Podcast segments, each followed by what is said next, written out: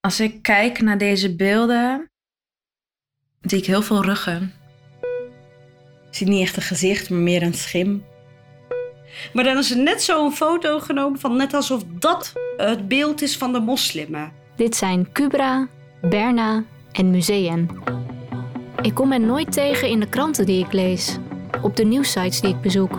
Wat zou jij mooi vinden om wel te zien? Dat we eigenlijk meer als mens worden gefotografeerd. Ik ben Chidem Yüksel.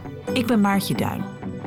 In dit tweeluik onderzoeken we hoe de beeldvorming rond de moslima in de Nederlandse media ontstaat. Het stereotype beeld van de onderdrukte moslima is eigenlijk al heel erg oud. We kennen het in ieder geval uit de koloniale tijd. Als fotograaf met een islamitische achtergrond vind ik, dit moet anders. Maar hoe? Maar wat jij zegt, dat realiseert me wel. Maar ik heb wel gewoon heel praktisch. Er moet een krant gemaakt worden morgen. En er moet een beeld bij. Kun je als eenling iets veranderen aan een diepgeworteld systeem?